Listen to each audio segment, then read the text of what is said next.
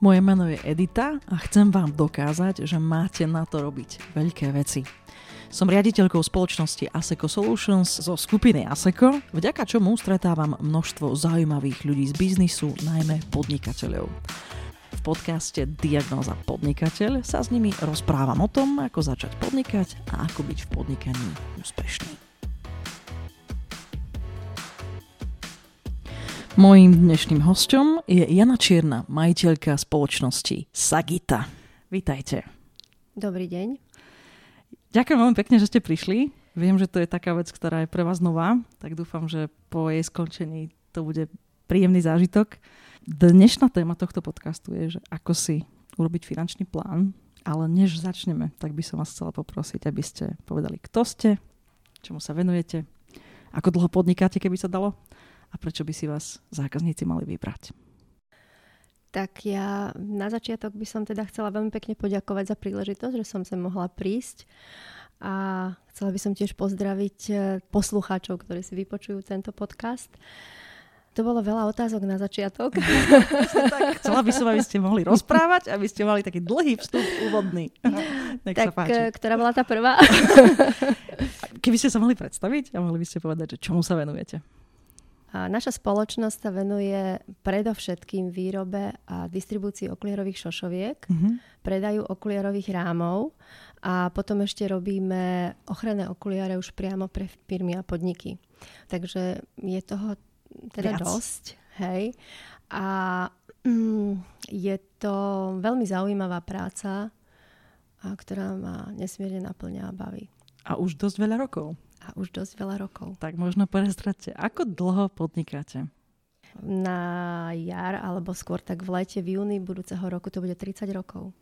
Zatiaľ ste tu vlastne hosťom s najdlhšou históriou, čo považujem za veľmi pozitívne samozrejme, takže dúfam, že sa dotkneme kade čoho. No to určite, to, to hej, až neviem, že či si niektorí vôbec budú také veci pamätať, ktoré ja budem tu spomínať. Ja veľmi rada budem rozpletať, ako to bolo, ako, ako k tomu podnikaniu došlo. Ešte než začneme to robiť, tak vás poprosím aj teda odpoveď na tú otázku, že prečo by si vás zákazník mal vybrať? To je dobrá otázka. Preto, lebo uh, robíme veci s láskou, alebo nás to naozaj všetkých baví a myslím si, že chceme odovzdať kus zo seba, čo si myslím, že v dnešnom svete sa asi nevidí tak úplne často. Hmm. A že je za nami teda asi nejaký ten vývoj a ten chod tých pár rokov, ktoré sme naozaj na tom trhu fungovali a fungujeme. Sme slovenský výrobca a v okuliarových šošovkách sme jediní na trhu, ktorí majú na Slovensku vlastnú slovenskú značku. Značku Sagita.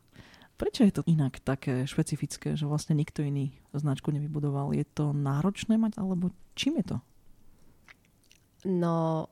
Alebo ste kompletne obsadili trh? Nie, nie, nie. Myslím, že ako jediný sme sa preto rozhodli v tom roku 2006 alebo 2007. Samozrejme, mohli sme zastupovať iné značkové spoločnosti, ktoré by sme vlastne robili distribúciu v okuliarových šožovkách tej značky. Ale my sme si zvolili tú vlastnú cestu tej tvorby vlastných okuliarových šošoviek s vlastným názvom a s vlastnou značkou značkou mena Sagita. Lebo aj na Slovensku sa dá robiť aj toto a nie len kúpovať a predávať. No, tak si to myslíme. A preto tu sme. Tak možno by sme mohli začať rozpletať ten príbeh takým spôsobom, že začneme od toho prvého momentu. Ako vám vôbec napadlo podnikať? Nejak ma to ťahalo do toho obchodu a vždy ma to teda veľmi bavilo. Robila som, alebo teda skončila som vysokú školu ekonomickú a začala som pracovať e, v podniku, vtedy ešte teda to bolo za socializmu, podnik zahraničného obchodu. Mm-hmm. A pretože tých ľudí, ktorí v podstate dokázali uh, nejakým spôsobom komunikovať so zahraničím, bolo naozaj v tom období málo, že ovládali cudzie jazyky, tak to bola asi tá moja výhoda. No a ja som tri roky pracovala potom prišla nežná revolúcia a ak sme boli všetci takí plní toho entuziasmu, tak proste pre mňa to bola taká štartovacia línia, že konečne môžem byť slobodná a začať niečo robiť. A to bol vlastne aj nástup tej generácie, ktorá uh, hodne začala, um, vlastne zobrala to nejak tak do tých vlastných rúk a začala v podstate podnikať. Tak ja som vlastne bola jednou z nich. A ten môj vývoj, kým som založila spoločnosť Sagita, tak som ešte založila, respektíve bola spoluzakladateľ takej jednej menšej firmy, kde som využila tie schopnosti alebo to, čo mi vlastne dali tie tri roky práce v tom podniku zahraničného obchodu. No a keďže sme sa s tým môjim spoločníkom neúplne pohodli, kde po roku práce som zistila, že vlastne ten, kto ten obchod prináša, som bola vlastne len ja, tak uh, som vlastne založila spoločnosť Sagita. To asi úplne neľutujete, keďže teraz máte za sebou 30-ročnú históriu. To teda nelutujem, ale nebolo to vôbec jednoduché. Tak sa o tom poďme rozprávať. Aké to bolo prvých pár rokov a možno čo všetko nebolo jednoduché počas tej cesty? Viete čo, hneď ten prvý rok už bol taký veľmi zvláštny, pretože my sme začali v podstate fungovať v rámci celého Československa. A my fungujeme vlastne ako dovozca, výrobca a distribútor pre očné optiky. Mm-hmm. A v tom období ešte súkromné očné optiky buď neboli, alebo ich bolo veľmi, veľmi málo a v podstate len sa ten trh nejakým spôsobom rozvíjal a v tom období v podstate tie optiky vlastne vznikali aj z časti takouto sa tomu hovorilo, že mm, myslím, že malé dražby alebo také niečo. Mm-hmm. Hej, to znamená, že mali si možnosť odkúpiť to od pôvodného bývalého štátneho podniku a tak ďalej. V tých Čechách to bolo také už rozvinutejšie, tam už bolo viacej tých súkromných očných optik, takže tam sme začali. No a potom v 93. prišiel SEK, rozdelilo sa Československo, ostala Slovenská republika samostatne, Česká republika samostatne, takže to bol taký prvý veľký, taká veľká skúška, ktorá nás stretla, pretože časť, veľká časť, dve tretiny zákazníkov ostali v Českej republike, uh-huh. jedna tretina nám ostala na Slovensku. Zrazu sme mali proste výpadok tržieb, hej, toho všetkého, tak to vôbec nebolo také jednoduché, ale teda ustáli sme to a po roku som založila spoločnosť v Českej republike, mm-hmm. pretože tie značky a tí dodavatelia, ktorí vlastne s nami pracovali a boli spokojní a chceli to rozvíjať ďalej prostredníctvom nás, tak povedali, že tie clá, všetky tie obmedzenia sú také, ktoré nám proste budú brániť v tom, aby ten obchod sa rozvíjal. Takže e, sme založili tú spoločnosť v Čechách v roku 93 a viac menej odtedy sme išli ako keby v dvoch líniách Česká republika, spoločnosť Sagita, Slovenská republika, spoločnosť Sagita. To ste mali v podstate najhoršiu krízu za sebou. Tieto krízy, čo nasledovali potom vás asi až tak neprekvapili, či? Ono sa hovorí, že to, čo ťa nezabije, ťa posilní. No. a že každá skúsenosť ťa vlastne učí rásť. Takže určite áno asi to nebola len jedna jediná, bolo ich viac samozrejme, ale toto bola taká asi taká jedna z tých najťažších chvíľ naozaj. Vy ste vlastne za tú dlhú históriu naozaj zažili minimálne teda tie krízy, o ktorých dnešná generácia môže vedieť, a to je teda kríza v roku 2008-2009. V podstate teraz zažívame ďalšiu, aj keď je taká niečím iným vyvolaná, teda koronakrízu, takže asi to nie sú pre vás také neznáme vody po tých 30 rokoch, kde sa vyskytli teda okrem superčasovej turbulencie. Ale áno, určite áno. Ale viete, ono v tom mladšom veku to človek ľahšie zvláda. Ja som teda aj ten človek, alebo taký ten typ, tak trošku do tej nepohody, hej, že ono keď je dobré, tak si tak nejak plávam, plávam, ale keď uh, naozaj ide do tuhého, tak ja zmobilizujem všetky síly a potom to uh, nechcem povedať, že lieta, ale ako, snažím sa, aby sa to proste všetko nejakým spôsobom zvládlo. Ale mm, dnes e, mám skôr taký pocit, že sa to tak ťahá, je to také, také ťahavé, také, také dlhodobejšie, ide to viacej do hĺbky a je to také únavné. Ale myslím si, že to nie sme len my, ale že to proste tak nejak asi každého sa to tak dotýka. Táto kríza je špecifická, pretože e, sme všetci vlastne nie celkom vedeli, keď začala, že ako dlho to bude a aké bude mať prejaviť. Myslím si, že máte pravdu, že sa to strašne ťahá. Na druhej strane niektoré veci sa tak usadili, že ľudia tak nejak fungujú, aj keď to je, tak proste fungujú. Takže ešte sa to podľa mňa len ukáže, ale súhlasím s vami, že v tomto je to trochu iné.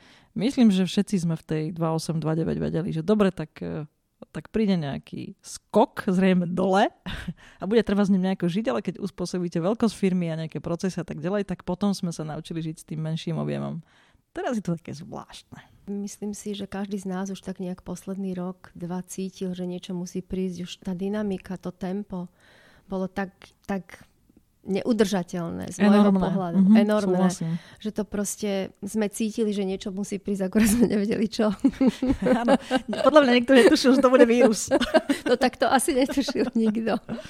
Hej. No, tak sme sa rozprávali o tom, že to začalo celku dávno, ten váš príbeh. A preskočili sme všetky kľúčové krízy, ale možno by sme sa mohli vrátiť tak na začiatok. A ešte ma zaujíma, že keď ste sa rozhodli podnikať, e, chápem, že to boli veľmi zvláštne časy, špecifické, celkom sa to asi nedá ani reprodukovať, ale cez to všetko. Keď ste sa rozbehli, vy ste, vy ste tak nejak cítili v kostiach, že to sa musí podariť, alebo to bolo, že hlavou proti múru. Idem, robím to a uvidím, čo sa ja stane. Ja som to cítila. Fakt? Mhm. Ja som viac ako presvedčená. Ja proste som vedela. To vedenie, to cítite tu, tu vnútri niekde v hrudi, že proste to je ono a to vás vedie a vy idete za tým a vy to viete. To je veľmi zaujímavé. Musím povedať, že stretla som už aj ľudí, ktorí hovoria, ja som vôbec nevedel, že ja môžem podnikať. Ale pravda je, že veľmi veľa ľudí cíti tzv. ten, v angličtine je také dobré slovo, že call. Takú, mm-hmm. taký proste, takú misiu. Takže verím vám. Aj to tak vyzerá inak. Škoda, že nemáme aj obraz v tejto chvíli.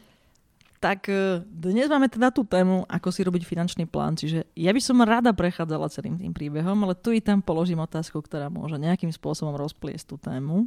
Takže sme v tej prvej fáze skúsme, že po tom ťažkom roku 1993, uh, eh, alebo možno aj tesne predtým, ako ste začali, urobili ste si vtedy nejaký plán, nejakú finančnú projekciu, ne, akékoľvek plánovanie finančného typu?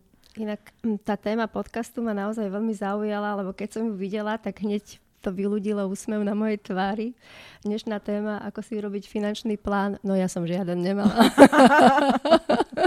To boli inak také časy, že si dosť viem predstaviť, že mať finančný plán mohlo byť aj dosť zbytočné. Ja si teda spomínam na časy, keď moja mamina začala podnikať, tiež to bolo hodne dávno. A aj keby sme neviem, ako boli plánovali, tak vtedy plánovať hlavne finančne bolo fakt ako náročné. A jediné, čo sme riešili, že či je dosť kešu. A či sa bude dosť rýchlo točiť. Tento problém my sme zase nemali, ale to prišlo až neskôr. My sme boli tak, neviem, či to bolo fakt, ako že sme boli v takom proste rozpoložení tej šťasteny, alebo jak to mám povedať. Ale jednak tou mojou praxou a tým e, vlastne, ak som videla, že ako tí ľudia iní fungujú a že som proste vedela, že ja niektoré veci sú mi ako keby inak dané možno, tak e, proste to išlo ako keby, nechcem že samo, ale ono to tak fakt e, trochu vyzeralo. Hej? To znamená, že čo som chytila, tak nejak v tej sa dobe sa podarilo. Vlastne to, prečo my sme tú výrobu založili eh, tých okuliarových šošoviek, to bolo tiež jedno z takých vecí, že nám sa podaril vlastne hneď v tom prvom roku toho podnikania, dalo by sa povedať, eh, obchod storočia. A my sme zarobili hodne veľa peňazí a my sme mali v septembri problém, čo s ním urobíme, aby sme nemuseli platiť, platiť veľa daní. daň zo zisku. To sú výborné problémy. Tak a čo sme, ste teda urobili? Tak sme sa rozhodli kúpiť výrobu. a odvtedy vyrábate? A odvtedy vyrábame. Dodnes neviem, či to bolo dobré rozhodnutie alebo zlé, lebo ono samozrejme e, mať komín, jak sa hovorí, e, nie vždycky prináša to jednoduché riešenie. Taký ten nákup, predaj je samozrejme to, to ľahšie, aj keď e, samozrejme nechcem to zľahčovať, ten obchod dneska tiež nie je jednoduchý. Všetko sa hodne pomenilo, to určite áno ale, ale tá výroba je asi, na jednej strane je to, je to, je to fajn, ale sú s tým starosti samozrejme. Hej. Jasné. Možno by sme o tom potom mohli hovoriť, čo to znamená, keď človek založí výrobu, aby prípadne určité také naivné lásky a zvážne nápady vedeli tí ľudia, ktorí nás počúvajú, trochu zvážiť. Dobre, takže bez finančnej projekcie, s dobrým začiatkom, že ste potrebovali minúť peniaze, ste teda kúpili uh, stroj, alebo stroje to boli? Hej, to bolo vtedy nejakých pár strojov, ktoré sme postavili do bývalej miestnosti trafostanice na ihrisku detskom. Odtedy sme sa trikrát stiahovali, takže už samozrejme tá výroba dneska inak vyzerá, aj, tá, aj ten tie priestory, ktoré máme. Samozrejme, či to bolo šťastie, alebo to naozaj bol ten, ten call, jak vy ste povedali, mm. k tomu všetkému patria aj samozrejme ľudia. Bez nich to nie je možné, nič človek nerobí sám. Takže aj ten možno dar alebo šťastie na tých ľudí, ktoré, ktorí sme mali, to si myslím, že je asi tá alfa omega, pretože tú firmu robia tí ľudia. Jasne. A s nami sú tí ľudia, mm, niektorí teda fakt skoro od založenia a, a sú to roky. A nie všetci samozrejme, ale mnohí. Mnohí. Dobre, to sme v tých prvých rokoch. Povedzme, že potom roku 93, keď ste teda potom založili tú českú firmu, možno ešte než sa posunieme do nejakého ďalšieho obdobia, keby ste sa rozbiehli teraz, teraz by ste si finančnú projekciu urobili? Určite áno, dnes keď sa pozerám na to spätne, tak si hovorím, že akože ono niekedy tá nevedomosť sladká. sladká je naozaj asi to najlepšie a ono preto sa hovorí, že niekedy naozaj treba si možno nejak tie veci najskôr vyskúšať a potom keď sa naučí človek na tých vlastných chybách, ale dnes by sa to určite nedalo. Dnes nič vlastne nerobíme bez toho, aby sme si neurobili nejaký plán a nejakú kalkuláciu a tak ďalej. Aj keď samozrejme sú vplyvy, ktoré na to môžu pôsobiť, ale treba to určite určite by som to každému radila. To bola vlastne moja najbližšia otázka, že keď dneska niečo nové spúšťate, či už líniu, produkt, alebo proste vôbec treba kupujete nový stroj, tak ako vyzerá to vaše plánovanie. Nemusím ísť nejak mimoriadne do detailov, ale veci, ktoré by mohli byť pre tých našich poslucháčov trošku zaujímavé, aby si vedeli lepšie predstaviť, že keď tak uvažujú, nemusí to byť z toho istého biznisu, čo by ste si tak ako dali na stôl? Čo sú také kľúčové veci, čo by ste určite nenechali tak, čo sa týka finančného plánovania? No určite, aby som mala nejakým spôsobom predstavu, alebo teda ten človek by mal mať predstavu o tých jeho fixných nákladoch. Hej. To znamená, že vlastne to, čo bude musieť platiť, ehm, či bude vonku pršať, alebo bude slnko, hej, nejaký nájom, ten balík tých služieb, ktoré proste tam bude mať vždy, na to bude musieť mať vždy na, na seba, aby na seba nezabúdal, hej, alebo nejakú časť toho určitého obdobia sa to možno dá vykryť, ale dlhodobo by to asi nevydržalo. Takže myslím si, že dnes, dnes tí mladí ľudia majú toto, majú k tomu nejakým spôsobom vzťah a vedia si to aj niekde buď vygoogliť, že ako si urobiť nejaký ten finančný plán. Dokonca som videla na vašej stránke, že tam je aj niečo pripravené, som si to prezrela, takže určite ano, by je. som odporúčila. čo si v tom blogu píšem, ale pravda je taká, že nie je jedno, že, aký je to biznis a možno by sme sa teraz prvýkrát mohli dotknúť toho, že, že máte výrobu a tam je tých fixných nákladov o dosť viac ako treba v takom uh, predaji. Takže čo sú to za veci, keď, e, keď máte treba stroj? Všetko je to, sa to odvíja od toho, či to kupujete na leasing, alebo teda respektíve na úver, či máte vlastné zdroje a potom vlastne z toho v podstate musíte v účtovníctve robiť odpisy. Mm-hmm. Musíte mať uh, určite podrobný ten plán na to, aby ste si to vedeli nejakým spôsobom vykalkulovať. Pýtam sa aj preto, lebo a musím povedať, že jeden podnikateľ mi v jednom z tých podcastov povedal, že on v prvý rok neodložil priebežne peniaze na dane. A potom ho prekvapilo, že vlastne bude treba zaplatiť nejakú väčšiu časku jednorazovo. A dokonca, že teda študoval ekonómiu, čiže nie je to o tom, že by nevyhnutne nevedel, že treba platiť dane, alebo že by to nejak vytesnil, ale skrátka, že ten, ten, ten celý flow tých, tých prác, ktoré, ktoré sa spustili v tom prvom roku podnikania, jednoducho to ani nenapadlo, že to treba priebežne odkladať. Vám sa niečo také stalo? Máte takú storku nejakú? No tak um, už ten prvý príbeh, keď som povedala v 93., že sme museli... nielen, že dane, my sme nemali ani na zaplatenie faktúr, nielen daní. Takže... Čo ste vlastne robili? Čo som robila? No, keď sa to vlastne stalo, tak moja prvá cesta bola samozrejme k našim dodávateľom. To bolo ako prvé, to proste som nasadla do auta a rovno som išla. Nafazovala som si to tak, že proste 3 dní som strávila v zahraničí a, a obišla som všetkých našich najdôležitejších dodávateľov. Vyložila som karty na stôl, povedala som, čo sa stalo. Povedala som, že buď to podporia a tie peniaze raz uvidia, alebo proste ma potopia a majú šancu, teda nemajú šancu, že podľa mňa by mali veľmi málo, že by tie peniaze uvideli, hej. Ja to takto zjednodušene poviem, samozrejme, že to nebolo až tak úplne jednoduché, ale tá odpoveď bola od každého jednoznačná. Podržali nás. Zjavne, pretože ste tu. A sme s nimi dodnes. Takže to je vlastne taká moja druhá, možno nejaká taká rada tomu, kto by chcel začať podnikať, že myslím si, že strašne dôležité je byť úprimný, byť autentický a nič nejakým spôsobom neskrývať a vždy otvorene povedať, aj keď je to uh, nepríjemné, aj keď je to možno nie dvakrát uh, lichotivé a aj keď uh, to možno bolí, ale proste povedať tú pravdu a ísť s tou kožou na trh, lebo paradoxne to si ten partner alebo ktokoľvek bude vážiť viac, ako to, že budete niečo zastierať. Tí partneri vám teda vyšli v ústretí tým, že ste predpokladám si dohodli nejaké dlhšie splatnosti, nejaké odklady. Nejaké splátkové kalendáre a tak ďalej. Spravilo sa to a dodnes um, máme jednoho dodávateľa, s ktorým sme teda začali ako s prvým a s tým sme dodnes. To je stále náš najdôle, jeden z najdôležitejších dodávateľov. Rozumiem.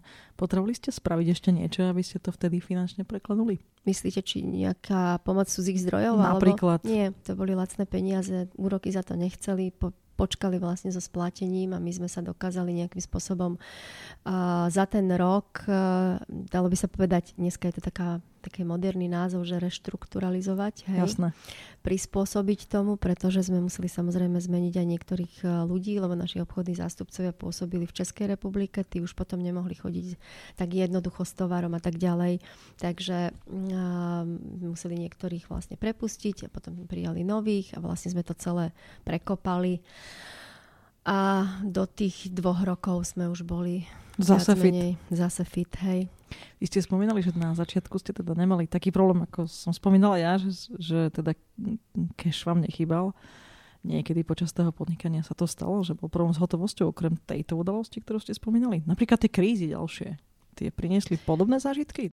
No vždy každá kríza alebo každé nejaké také to, čo sa stane, tak záleží od toho, akých máte partnerov, akých máte dodavateľov, či sa viete nejakým spôsobom dohodnúť, ak aj príde k niečomu takému, hej. Ale mm, zase by som netvrdila úplne, že sme nepotrebovali, lebo v tom začiatku my sme teda brali aj, my sme mali tie stroje aj na leasing, hej. Ten, tá Jasne. prvá kúpa nie, hej, ale potom prišla ďalšia a tam sme teda využívali služby bankových domov, či už to bol úver, alebo to bol leasing. To boli časy, keď už tie úroky boli normálne? Vieš, to si už nepamätám. Ale boli také časy v našej republike, keď tie úroky boli také, že dneska, keď ich počujete, tak ako nerozumiete tomu, ako ten biznis to mohol vôbec zaplatiť? Uh, no to je to, že uh, podľa mňa možno posluchači, ktorí budú dneska počúvať mňa, už ani tej, do tej doby nedovidia, hej, poviem to tak. Takže v tých 90. rokoch vlastne, keď to podnikanie začalo, tak všetci, ja musím povedať, že to bolo také nadšenie, to bolo nadšenie nielen tých, ktorí chceli podnikať, ale aj aj tých, ktorí, dajme tomu, robili v tých bankách, tých inštitúciách. Oni Naozaj? zrazu mali, tam boli oddelenia, ktoré sa proste venovali tej podnikateľskej sfére, hoci nikto z nich to podľa mňa, nechcem povedať, že až tak nevedel, ale to boli všetko také prvotiny. Takže my sme nemali problém v tom období naozaj zohnať finančné zdroje. Naozaj sa išlo takouto, takouto vervou do toho a ja si naozaj nepamätám už tie výšky tých úrokov, to si fakt nepamätám, ale podľa mňa to nebolo nejaké veľmi také horibilné, že by to boli nejaké také Jasne. sumy.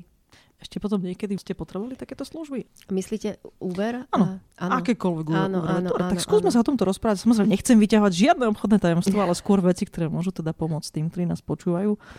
Čiže ako si má človek predstaviť, keď teda sa nepustil do podnikania? Čo to znamená, keď si chcem kúpiť stroj trvať na leasing alebo, alebo si zobrať bankový úver na prevádzku? No v prvom rade si myslím, že ten človek mal by mať to krytie vlastné minimálne aspoň na tých 60% tých vlastných zdrojov, 50% ak sa v dnešnej dobe viac zadlží, môže to byť pre neho naozaj fatálne. Mm-hmm.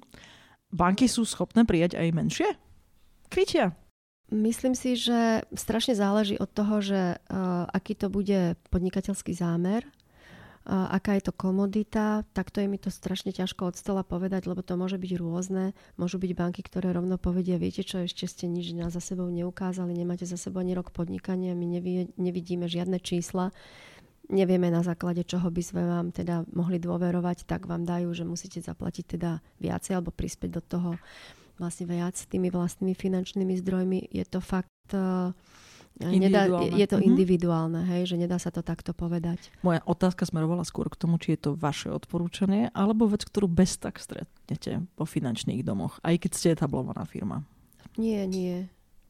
Čiže keď ste etablovaná firma, môže sa vám stať, že dostanete aj podstatne väčší objem z nejakej investície. Nemusí to možno byť etablovaná. Stačí, keď máte tie výsledky, hej, keď je vidieť za vami nejaká tá práca, keď ste zdravá firma, hej, to znamená, že dôležité pre nich sú, aby ste neboli v predlžení, to znamená, nemali žiadne podlžnosti na e, sociálnych poisťovniach, teda na odvodoch, a platili všetko včas, čo je vlastne povinnosť, ako je DPH, všetky dane a tak ďalej to musí byť čisté. Pokiaľ tam je samozrejme nejaký jeden, dva za zlyhania alebo proste niekde, že tak to asi nejak tak e, prejdú aj s dvomi zavretými očami, to nevidím ako problém. Ale musí tá firma byť zdravá. Jasné. Čiže je to viac vaše odporúčanie, aby tých 50-60% mali tí ľudia vlastných zdrojov? No, uh, asi v tejto dobe by som odporúčala, aby nie veľmi riskovali. To je asi vzhľadom na tú dobu, ktorá dnes je, by som asi toto skôr odporúčala, pretože v tých dobrých časoch sú, myslím si, aj tí ľudia, aj tie banky viac otvorené a keď sa darí, tak aj viac sú ako keby ochotné ísť aj kvázi možno do určitých rizík väčších, ale ako náhle prídu horšie časy, a tá situácia taká, aká je napríklad dnes, tak sa aj oni trošku viacej zavrú a budú viacej priťahovať ten kohútik. Hej? Jasne. Ak vieme, ak sa rozumieme, čo chcem povedať. Určite. To boli aj vaše skúsenosti počas tých rokov, že takto banky vlastne uh-huh. reagujú? Áno, takto reagujú. Aj keď e, vy ako podnikateľ očakávate opačnú reakciu, hej? Pretože vtedy, keď je zlé alebo horšie, tak by ste potrebovali tú pomoc, ale oni vám to práve vtedy zoberú. alebo vám na to proste, nechcem že siahnu, ale no proste s bankami je to tak, no. Museli ste sa niekedy obrátiť aj na inú ako bankovú inštitúciu? Alebo Nie. nejaké iné zdroje, treba od priateľov, známych, Nie. proste úplne iné zdroje? Nie, ale použila som svoje vlastné. Takže je to tak, že tie banky vlastne e, reagujú podľa vás správne, ale to je niečo, čo v tom podnikaní e, nie je úplne príjemné, lebo vtedy, keď je horšie, tak vtedy tých peňazí málo? Ani skôr nie, že možno málo, ale napríklad vidím to aj teraz, hej, že keď bola treba tá kríza pred 10-12 rokmi v tom 2008, tak uh, tamto hospodárstvo, dalo by sa povedať, popadalo, hej, ako popadalo hodne. Išlo to eh, hodne dole a potom sa to začalo nejak mierne stúpať a sa to ale aj tiež zmenilo, hej. Hodne sa presunulo aj, tak nejak vidíme to aj teraz do toho online. A teraz je vlastne aj tá doba toho, že tá korona v podstate pomáha tomu, že ten, kto mm, trošičku pracoval v tých rokoch, keď je dobre, Hmm. To sa aj hovorí, že to je veľmi ako žiaduce, aby firmy sa pripravovali na obdobie, keď bude horšie, hej, aby boli tak pripravení, že keď bude horšie, aby ich to tak nezasiahlo. Čo fakt odporúčam každému a dnes je to vidieť, že tí, čo v tom období, keď bolo dobre, keď je hojno, tak nemysleli na tie zadné vrátka, tak teraz môžu mať niektorý problém. A ono naozaj je to tak, že ten dobrý hospodár by mal fungovať tak, že by naozaj mal robiť všetko preto, všetku tú prípravu, aby bol pripravený, keď príde, prídu horšie časy, aby ho to zasiahlo čo najmenej. Lebo nezasiahnuť to sa asi nedá, ale aby ho to zasiahlo čo najmenej. Dosť sme sa rozprávali o zdrojoch a o tom, či ste vyžili banky a ak sa vlastne tie banky chovajú, alebo aká je aspoň teda vaša skúsenosť. Dotkli sme sa len tak okrajovo toho, toho cash flow, tak e, ako dôležité je cash flow, čiže taký ten tok hotovosti v biznise? Veľmi čo som navnímala aj od eh, tým, že máme zákazníkov, tak aj to vidím, že častokrát sa stávalo, že hlavne v tých prvých rokoch podnikania, ja som tomu hovorila, že keď si niekto zamieňa svoju tržbu so ziskom, mm. tak potom môže veľmi, veľmi zle dopadnúť. Hej, boli aj také firmy. Takže toto je asi taký, taký najväčší problém takej tej eufórie pri tých prvých možno začiatkoch, keď e, niekto naozaj prepadne tomu, že teda darí sa a naozaj nemá treba ten finančný plán, ale nemá ani vlastne potuchy, ako vôbec takú firmu v podstate viesť. Hej. Aj keď je malá. To je úplne jedno. To je, ja tomu hovorím, že keď vie byť niekto dobrý hospodár doma, a vie si zrátať financie a dokáže vyžiť z toho, čo má a prikrýva sa takou perinou, na, akú má, tak e, dokáže viesť aj menšiu firmu, menší podnik, neskôr možno väčšiu a tak ďalej. Naučí sa, proste ho to k tomu vedie.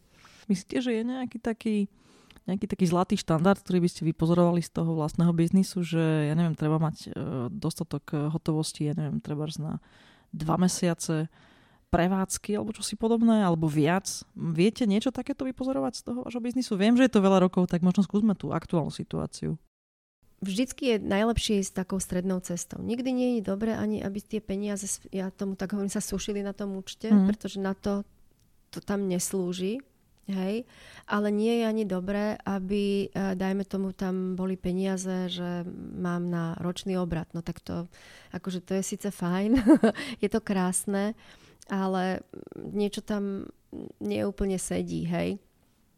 Ono ani veľmi, veľmi veľké nárasty, dajme tomu, v tých tržbách v relatívne krátkom čase nie sú tak úplne, by som povedala, zdravé. Hej? Mm-hmm. Aj tam sa môže samozrejme, aj tam môže prísť potom k veľmi, veľmi veľkým výkyvom. Ono sa hovorí, že a, tak jak život sa snaží zachovať tú rovnováhu, tak aj v tomto potom ten jeden veľký výkyv do jednej strany môže priniesť zase ten spätný, výkyv mm. do tej druhej strany. Mali ste vy v takom tom vašom 30-ročnom horizonte také obdobie, že ste veľmi skočili? Mali. Po 15 rokoch vlastne prišlo to, že začal byť aj taký boom, bolo to po roku 2000 a začalo to proste rásť, stúpať a my sme sa rozširovali, rozširovali, rozširovali, no a potom prišla kríza. Takže Takže to bol taký druhý Čiže hovoríte z vlastnej skúsenosti. Hej, hovorím z vlastnej skúsenosti. Keby ste to mohli vrátiť, urobili by ste dneska niečo inak. Na určite áno. Určite, tak skúste áno. povedať, čo by to bolo. Strašne dôležité je, keď začnete rásť, aby ste mali pripravenú určitú štruktúru. Uh-huh. Štruktúru tej firmy, a keď to začne, aby sa nezačalo nabalovať, e, nabalovať či už niektoré pozície alebo proste aby to nešlo tak nejak intuitívne, že by to malo ísť e, v nejakej štruktúre, mať tú predstavu a to všetko nerobiť to vlastne veľmi takými skokmi. Robiť to s rozvahou. A ono to, je, ono to je ale všetko o tom, že s dnešnými skúsenosťami a v tom čase by som sa rozhodla samozrejme inak a urobila by som to inak a asi by to aj inak dopadlo. Ale nebyť tej skúsenosti, nie som dnes tam, kde som. Takže, to tak býva. To tak je, no. Možno by sme mohli hovoriť trošku o tých dnešných časoch. Dnes, ako veľmi dôležitý je pre vás cash flow? No veľmi. Čiže stále to platí. To je veľmi, vec, ktorá sa prelína tým podnikaním neustále. Veľmi, veľmi, veľmi, hej. A hlavne v tejto dobe, to je to, čo som, to, čo som hovorila, ono, je dobre sledovať si cash flow a je dobre mať aj tú rezervu, hej. O tom, v akej výške a aká je zdravá rezerva, to ťažko povedať, pretože každý ten biznis je iný a to musí už vychádzať z každého toho človeka, ale minimálne aspoň na tie dva mesiace, aby sme dokázali. Ja nehovorím, že všetko. Hm akože všetky náklady, to, to je asi veľmi veľké, by som povedala, Sústo? Sústo. Mm. To už človek musí dlhšie podnikať na to, aby si vytvoril až takú veľkú rezervu. Ale aspoň na také tie fixné náklady, aby bolo, hej, aby proste bolo na tie nájmy, na tie, na tie splátky, na tie bežné réžie, ktoré sú na mzdy a na tieto veci. Jasné. Trošku by som chcela hovoriť o vašom segmente, a tým mm-hmm. pádom by sme trošku mohli hovoriť viac aj o firme. Takže v čom vlastne spočíva ten náš biznis? Skúsite nám to popísať, nech rozumieme, čo vy vyrábate a ako sa to dostáva ku koncovému klientovi? No, keď si predstavíte teda, že prídete do optiky, alebo potrebujete okuliare, tak e, vy v podstate už vidíte, keď ho dostanete ten hotový produkt, lebo si samozrejme vyberiete rámy, tie si najskôr vyskúšate, potom si k tomu vyberiete vhodné sklá prostredníctvom teda očného optika alebo pracovníka v očnej optike. No a mm, dalo by sa povedať, to, čo je za tým, tak my sme jednou z tých spoločností, ktoré v podstate dodávajú do tých optík e, ten tovar. Či už sú to okuliarové rámy, alebo sú to okuliarové sklá. Pri tých okuliarových sklách je to samozrejme trošku taký, uh, taký, taký zložitejší proces, pretože buď niektoré tie sklá priamo nakupujeme a vlastne už len distribuujeme, alebo ich aj vyrábame a až potom distribuujeme. Takže... A dneska je to výroba, že na mieru? Mm-hmm. Alebo ako... Áno. A to je na mieru, že posledného človeka, alebo na mieru nejakých, ja neviem, škál, na mieru, alebo na ako mieru to je? posledného človeka. Mm-hmm. to znamená, že vy prídete do tej optiky, buď už teda prídete s, s receptom od lekára, že vás vymerajú u lekára, ale dneska v tých moderných očných optikách väčšinou už majú teda zariadenia, majú vybavenie, stroje majú na to a vymerajú vám vlastne zrak, optometristi alebo lekári oční a tie hodnoty, ktoré vy máte, vám potom vlastne ten optik si objedná vlastne u nás, zadajú nám toto zákazky a my to v podstate A za nejaký vyrobíme. čas ja pôjdem do optiky a zaberiem si vlastné okuliare. Dá sa toto preniesť do online? Áno, áno, sú také spoločnosti, ktoré to robia. Hej. Vy ste to, to neskúšali? Nie, nie, nie. Jednak je to trochu náročnejšie, preniesť to do toho online. Myslím, že existujú, existuje pár zahraničných spoločností, ktoré to, ktoré to robia. Viete si ich vygoogliť na internete, viete sa tam dokonca vymerať a všetko vlastne urobiť ako keby online.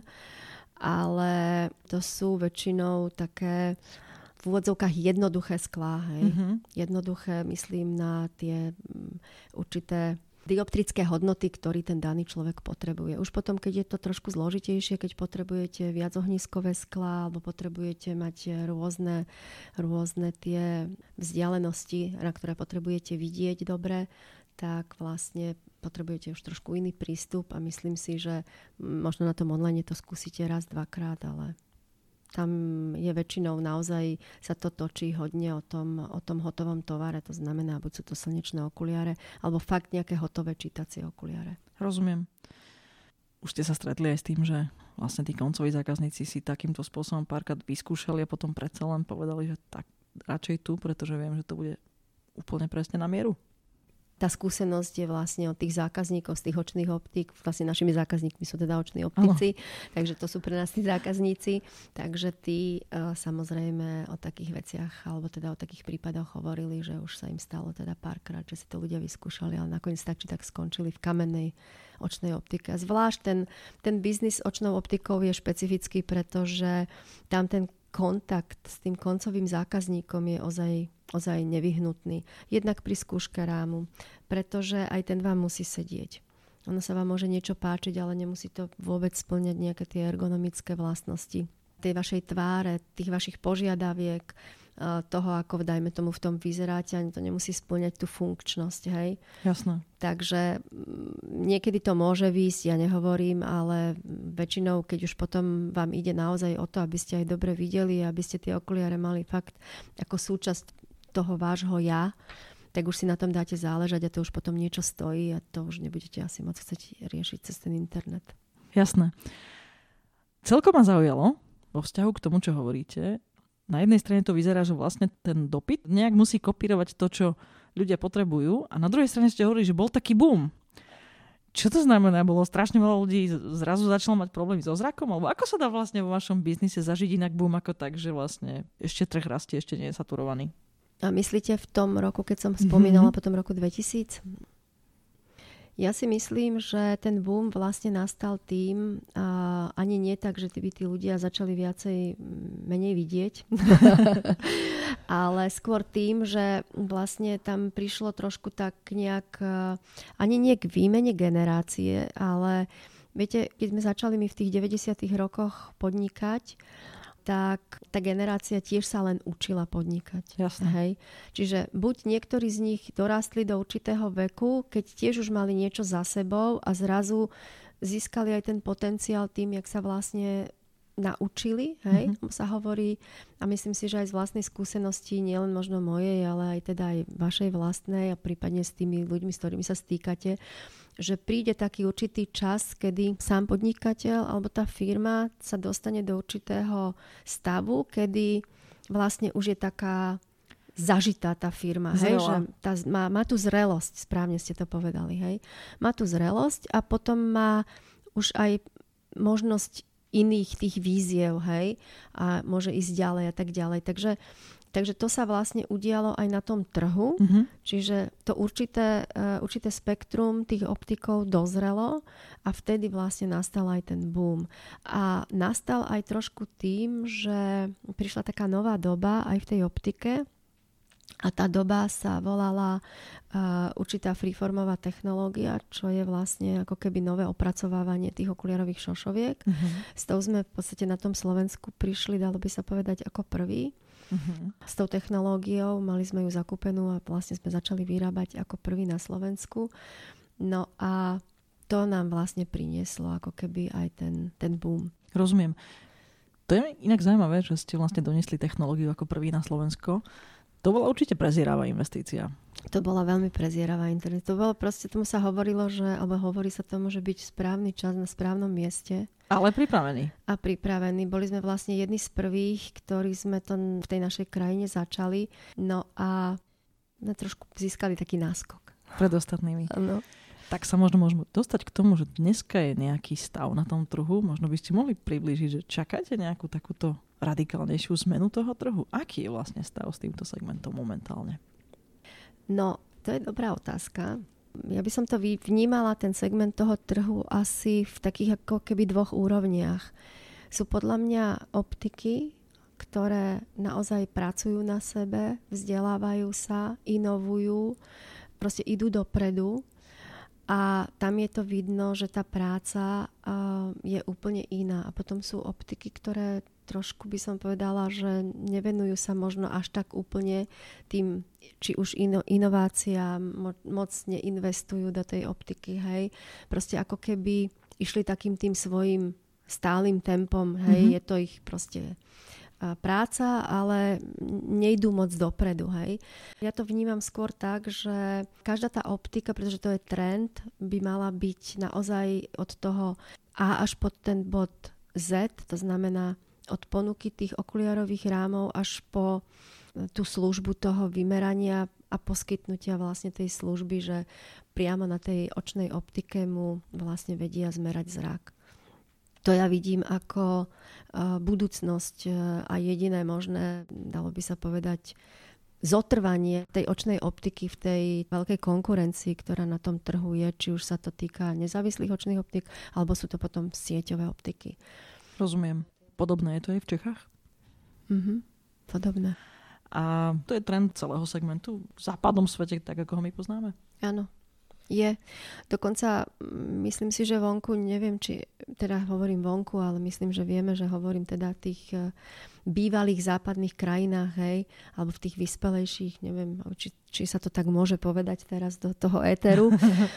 ale ja myslím, že tam už ani optiky, ktoré nemajú vymeriavacie zariadenia, nemajú optometristov na optike, alebo teda očných lekárov, ktorí vyšetrujú, že ja myslím, že už také ani neexistujú. Čiže to je trend, ktorý vlastne nasleduje náš trh a skôr či neskôr takéto prečistenie podľa vás príde. Určite áno. Aké máte v tomto všetkom plány vy? No veľké. Dajte. No ja, ja tak nejak cítim, vnímam, že a, tak jak bol ten rok 2008 a 2012 taký zlomový, hej, v tom, tak aj tu bude tak trochu. Ono sa to vždycky v takých skokoch nejak blíži je dosť možné, že by mohla nastúpiť aj nová generácia nových mladých e, optikov alebo proste uh, nasledovateľov, ktorí by mohli byť uh, zaujímavými uh, potenciálnymi možno zákazníkmi uh, na tomto trhu. Teda ak sa bavíme o, o tom, že ako vyzerá vlastne z môjho pohľadu ten zlom, alebo ktorý by mohol prísť, čo sa týka v tom odbore očná optika. Čiže ak rozumiem správne, rada, radi by ste vychytali všetkých tých, ktorí budú mať práve takú optiku, ktorá je moderná, teda vie poskytnúť naozaj aj tie služby od lekára, alebo toho, ako ste povedali, toho opto... Optometristu. To, optometristu. Hej. To sú vaši zákazníci, na ktorých by ste no, chceli celý svoj biznis. A hlavne takí, ktorí majú otvorenú, mm, otvorenú hlavu, otvorenú, sú otvorení novým veciam a ktorí teda samozrejme budú aj chcieť zakladať nejaké spoločnosti nové, po prípade teda nejakí noví podnikatelia mladí, ktorí budú sa chcieť vrhnúť do toho a chcú ten biznis skúsiť na vlastnej koži. Ohrozuje niečo váš segment? Alebo niečo, je niečo, čo by mu pomohlo?